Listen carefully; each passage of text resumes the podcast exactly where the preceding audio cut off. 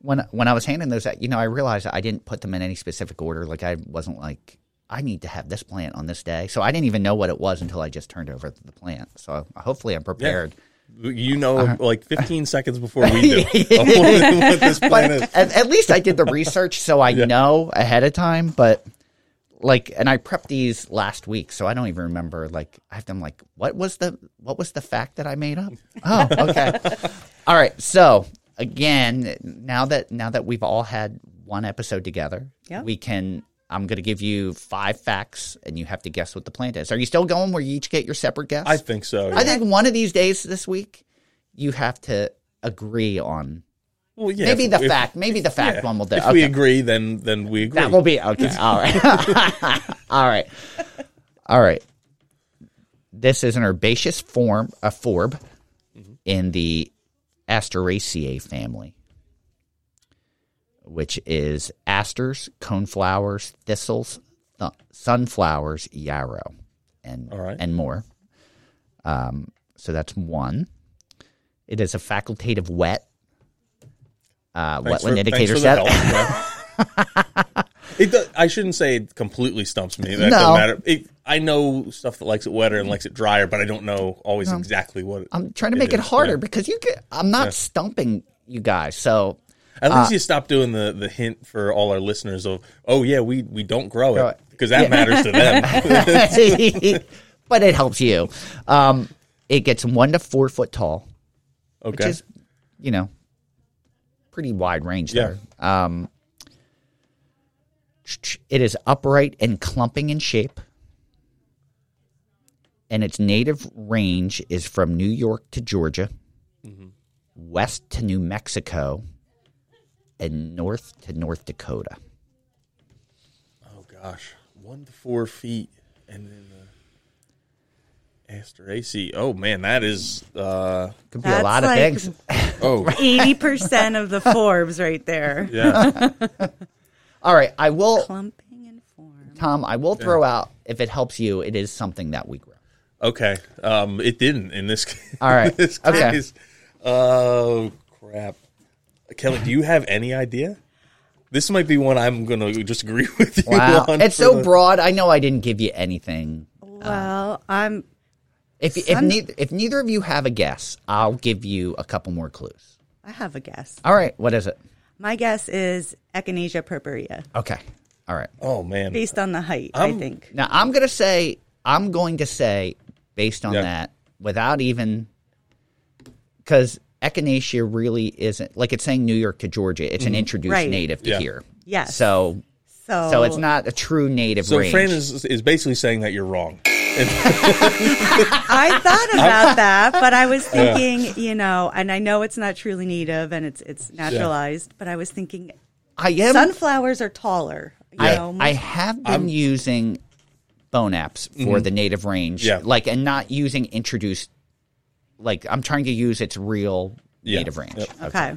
I was really stumped until Kelly said Echinacea purpurea, I'm like, ooh, what about Rudbeckia fulgida? Because that is in that one to four Yeah. foot range, and that's Oh, yeah, that's a clumper yeah. too. So that's what I'm gonna guess, and I'm wrong. So, and you may disagree with the height range of this, but I went with a bunch of different things, Mm-hmm. and you're going to say that it gets taller than one to four foot. Okay. Does that change your guess? yes. All right. Oh, what, yeah. All right. What's your guess then? Oh, I have no idea, but it would change my guess. All right. Today's today's it's it's false sunflower Heliopsis Oh, That's what I was, that was my second guess. oh man. One to four uh, feet. Is there going to be a fight? Yeah, yeah, that's taller than me. You're listening to A Native Plant Every Day with Tom and Fran. Welcome back to a native plant every day. I am Fran, And I'm Tom. and we still have our, our special guest, Kelly Gill. Welcome, Kelly. Hi everybody. one to four feet. I, I have so much evidence that that's Wait, not true. Well, today's plant is Heliopsis helianthoides, which is false sunflower, and it's also called rough oxeye and oxeye sunflower. So, uh, what would you say that plant gets? Six foot? I would put it at Six- six foot. Yeah. six foot? Absolutely. But I'm wondering if. All right, we always talk about how things react if you have it in the wrong Mm-hmm. condition. So, it, it prefers full sun but can tolerate part shade. Mm-hmm. So when you put something in part shade that doesn't really want to be, it can tolerate it. It's going to stretch and get lanky and longer. So maybe you're seeing it in part shade. Or yeah, what if, what if it's in like the middle of a sunny farm field? Would that be considered part Well, shade? you know, here's the funny thing. I I always go when you researching this. You know, maybe in other parts of the country, Yeah. it's one to four foot tall, and and it's it might be conditions. Maybe if it's a place that um, um, it's it's getting different water requirements. Like I would imagine, it's going to get a lot smaller in New Mexico than it's going to get here because. So I always climate. go with an average of what I find because when you're looking at these, you can go to 5 sites and get five different height Yeah. ranges. So And with um, when maybe it's one to four foot, but can get five to six foot. And Yeah, and what what I've found with a lot of these, and, and this is me just comparing it with other industry professionals that aren't that far away, talking like Western Pennsylvania. Yeah. and we have wildly different experiences with heights of plants. Yeah. stuff stuff that I say, oh, I've never seen it taller than four foot, and they're like, oh, it's get definitely gets over six feet, and uh, even when it comes to deer resistance, things that we have listed as deer resistant, or at least somewhat deer resistant, they say is deer candy. So it does differ from area to area. Well- I still think it's a, a BS clue because you knew it was. Well, you I knew will say I would never right, have said thought right that. by our pond, there's some growing that I posted on my social Mm-hmm. media back in the fall uh, because of the pollinators uh, still using the blooms, even though it was fall. Mm-hmm. And I'm 5'11", and it was taller than me. Yeah. So, Yeah. so totally. All right. So you're familiar with this plant. Is there anything in particular you'd like to know? Yeah, Where I- you'd like to start? I think the the alluring thing for me for this plant is the flower. So why don't you start out by describing the flower? So it it is in the sunflower family. Uh, you know, obviously the aster family. So it's it's called false sunflower. It has a double or single daisy-like yellow to orange flowers, uh, surrounded by cone-shaped golden brown center disc. So it's not a black center; it's a golden brown, uh, smaller, obviously than I didn't write the size down, but they're smaller than obviously than a sunflower. What, what would you think? Like two inches in diameter? Yeah, probably two. Of course, no Yeah, one can I'd see that what I'm doing with my hands, but I'm, I'm guessing two to three inches. Um, and it blooms July through October. You get a really long bloom time Mm-hmm. out of this. Like it's once it starts, it's it's kind of never ending. Yep. And it's like I think it was October when I posted the pollinators all over it Mm-hmm. uh, on my social media. So, um, so it's found in wooded areas. Uh, typically, uh, like where I was just talking about on our properties, Mm-hmm. wooded areas, uh, tall grass prairies. I've seen it along stream banks, Yep. um, and sometimes along roadsides.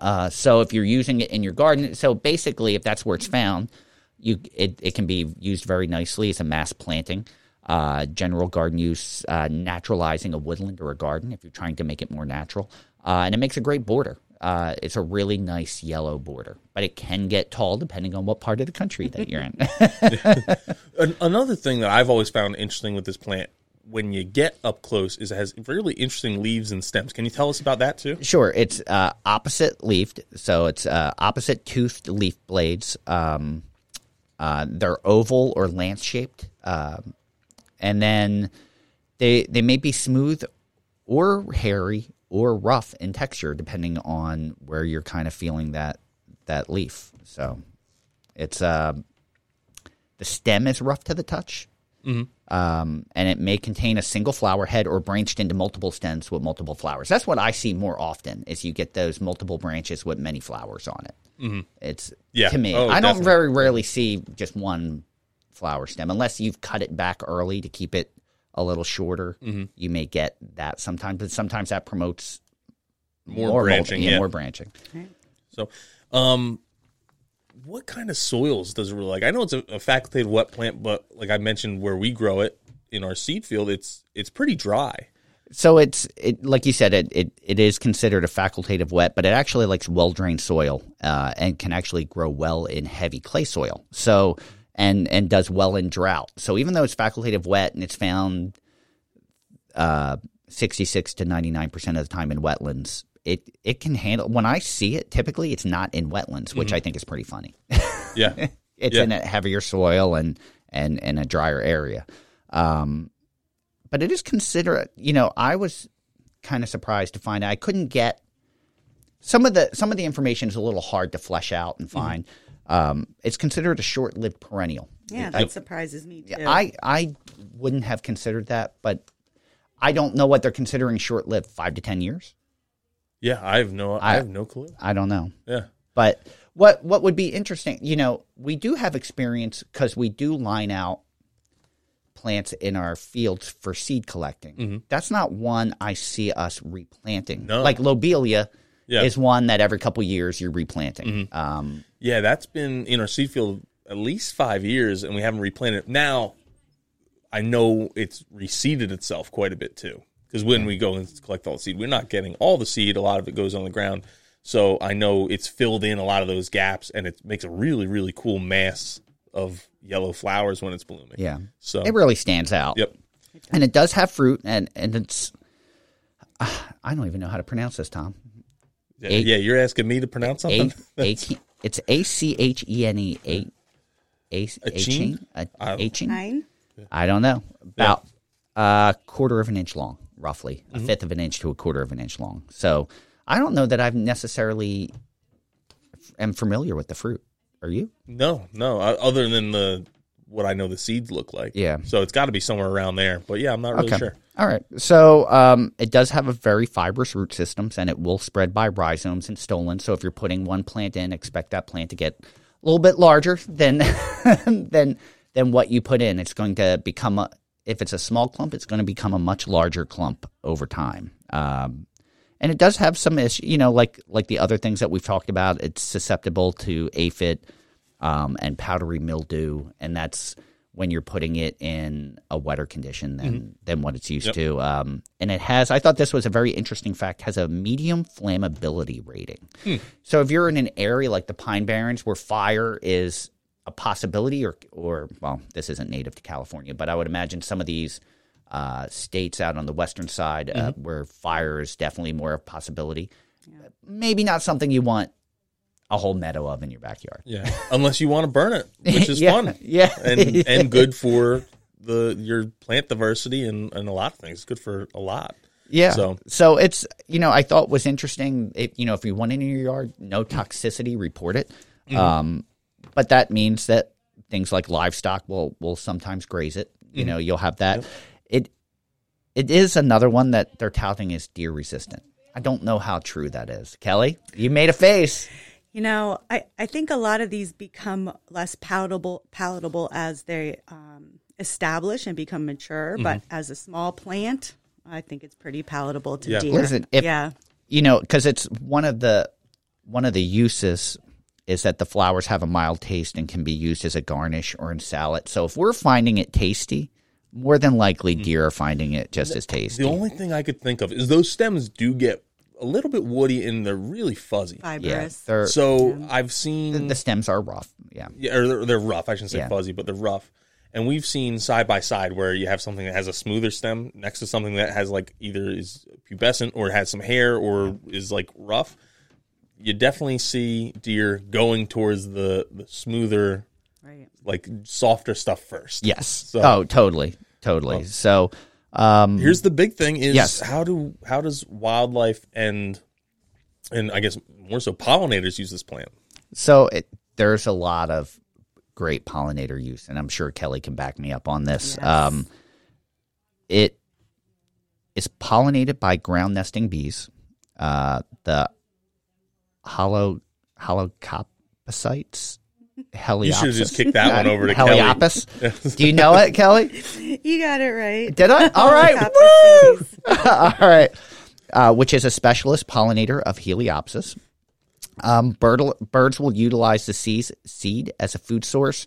Stems provide winter cover for beneficial insects. So we always tout don't cut don't cut your herbaceous stems back until spring because a lot of insects will use it as cover or for for overwintering. So this is nice long stems, uh, nice size for for insects to overwinter in.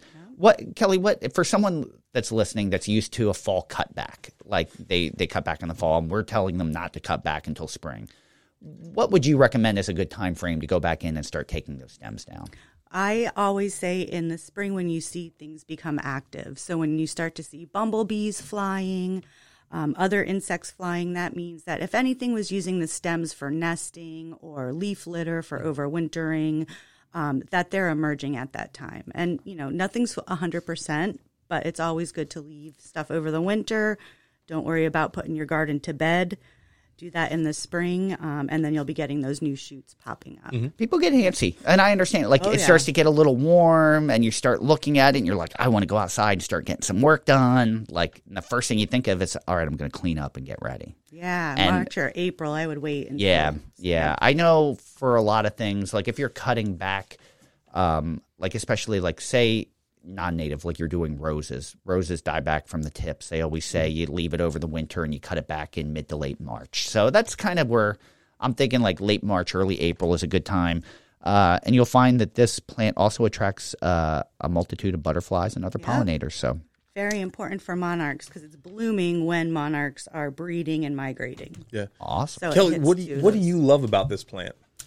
Oh, you know what I love the most, and this is going to sound silly, but when you have those kind of fall gray days and you see this bright burst of yellow against kind of a gray blue sky, I think it's really an attractive plant. It really attracts droves of insects. It's a flower that the resources are open access to a lot of pollinators compared to, you know, tubular flowers we talked about earlier, which can be a little more difficult. Um, you need a longer tongue to get that reward, but this is really a, a winner. And I love the clumping form. I mean, if you want to fill a space, this is a good plant for it. And I think when you're looking at that plant too, say you're looking at a four to five foot tall plant, you're not just getting blooms at the top, you're getting blooms throughout the whole plant. So it's pretty full. Like it's it's striking as you're against it. Wait, you're did you want me to say four to six foot tall? Yeah, I think so. Yeah. Um, if you're looking to plant this in your garden and remove something else, one thing, you know, it's not, you know, if you're looking for color, uh, something similar, the first thing I thought of was it, take out Hemerocallis fulva, which is the traditional orange daylily that a lot of people see and they don't know the name of it and they ask what it is, but it's highly, highly uh, invasive. Um, and that's used in masses and borders. So you can take that out. You can use something like this. Again, it's going to get taller, but it's going to support so much more Yeah. pollinator habitat than the Hemerocallis. So, Yeah, definitely. So totally. Um, and one small little fact that I'll throw in there because we're going to get ready for our quiz, but I had way too many things to use. So, um, this plant can be used in medicinal drinks for treatment of lung troubles. So if your if your lungs are ailing, false sunflower is the plant for you. All right. All right, Fran. I've only gotten both the first quiz and last quiz wrong on like a handful of occasions, so I I can't make it a habit today. I'm expecting good, honest clues here. I think you're gonna you're gonna guess this one. All right. Um, let's see. The stems of Heliopsis helianthoides have been used in the treatment of malaria. Okay. A yellow dye called sunny yellow can be made from the flowers. That would make sense. Helianthoides, also from the Greek meaning like helianthus, the sunflower. Um, the genus from the Greek word helios, meaning the sun, and opsis, meaning appearance. Okay. So a sun-like appearance, like a sunflower. If you put it all you, together. did you ever study Greek before? You- No. Okay. I'm No. Just trying to vet out that those clues. Yeah, and the leaves have been used in a strong tea to reduce fever, fevers and loosen phlegm. Okay. Those are your your five. You are a fan of the word phlegm, so that I could have been the one you phlegm, made up. phlegmy. What, what was the first? But clue again? also, I said it was used in medicinal Yeah, drinks yeah. for treatment of lung trouble. So that might yeah. pair together with that. Like I threw you one. I threw you one. What was what was the first clue? One Uh, let me see. Uh, the stems of Heliopsis helianthoides have been used to treat malaria. Okay. That one stands out to me All right. Is that your too. guess? because for some for whatever reason, I feel like malaria is not something that happens in North America or Ah. didn't happen. Oh. But I don't I don't really know. right, you all right. think of malaria, you're thinking like Yeah. more tropical areas. So I'm, Totally. I think that's the clue. I'm All right. And you're agreeing with Tom? I'm- I agree with Tom. Yeah. All right. I really It's- stink at this game. It's the yellow dye. Really? I totally made that up. Yeah. wow, that would make I don't. I made Come on, sense to Sunny me. Yellow. I didn't even know what the name, and I'm like, no, just make it up, Sunny Yellow. Oh, totally. All right. So the most important thing, But which you, can it? It's absolutely impossible to make a dye out of it. Are you sure? I don't know what it is. I I found no evidence supporting that. Yeah. Okay. I'm gonna Google this. So I don't know. All right. Well, while you're googling that, Kelly, is this is this a plant you would put in your yard? This is a plant I would put in my yard. Um, I would put it along my shed area Oh, where, okay. where it has some support Yeah. um, because of the height of it. And so I wouldn't put it maybe lining a walkway or somewhere where it could kind of flop over. But along the back fence line, I think it would be perfect. Nice little screen for my neighbors. Yeah. I I like this plant. I I don't know that I have a spot in my yard, but if I did, I would put it in my yard. The one thing that we didn't discuss that I thought would if you're putting it in your garden and you're concerned about the height, it's it does react to pruning very well. So when the foliage gets up to about two foot, you can whack it back to a foot. And then it will kind of you'll get a shorter, squatter plant out of that. You could do the same thing with uh, like cut cut leaf coneflower, uh, Rudbeckia laciniata. That's one that gets really tall and floppy, Yeah. and you can cut it early before it starts putting on buds, and, and you can keep it a little more manageable. So if you're worried about the height, don't be. Um, and depending on the condition, it may not get six foot tall. All right, Tom, you're smiling. I so I have this in my garden, and All right, the only issue with it was that it was too tall. so I was, it was like if I left it uncontrolled, it was six feet, sometimes even taller than that. And um, so I started cutting it back twice a year, and I still struggled to keep it less than four feet. wow. Actually, I couldn't keep it less than four feet. All right, So uh, yeah, so I didn't like your first clue, but I, it makes a good garden plant. It didn't work how I used it. I Yeah. planted too much of it. It was just like it was almost a. We talk about in Native Plants Healthy Planet or other podcasts those gardens where you don't want things to be like like lunging out at people, Yeah. and that's what was happening. That- it was just too one, big yeah. and too like oppressive feeling. So I had to. I pulled a lot of it out. I left some, but I pulled Uh-huh. a lot of it out and put in some lower stuff in there. So yeah, so that's why I did not like your first clue at all because my experience had been completely different than we one need- to four feet threw tall. off too. we need a counter of how many times Tom said he did not like my first. Clue. Yeah. The other thing I'm going to point out too about your last clue, I couldn't find anything specifically saying it was used for uh, for um, A for dye. a dye, but someone did ask uh, about they wanted to plant a plant dyer's garden. So something where they could make Yeah. dyes out of, and it was listed as a plant to use in that dyer's garden. All right. Well, And, I uh, just completely made so, that yeah, up. So, uh, I don't know about that. well, A little shaky, They're Fran. not- A little shaky. All right, you go to the store and ask for Sunny Yellow Heli- Heliopsis dye. Uh, all right, everyone, we're halfway through the week. We'll be back tomorrow. Until then, keep it native. Thank you for listening to A Native Plant Every Day with Tom and Fran. Hey, everyone, this is Fran. And Tom, And we just wanted to give you a quick reminder to tune in every Friday to our other podcast, Native Plants Healthy Planet. Yeah, so on Native Plants Healthy Planet, we dive into all different kinds of subjects revolving around native plants and our ecology and having a healthy planet. We have guests from uh, from colleges, from other podcasts, from different nonprofits we work with, even authors. It's a really good time. We hope you join us over there. Make sure you tune in, and until then, keep it native.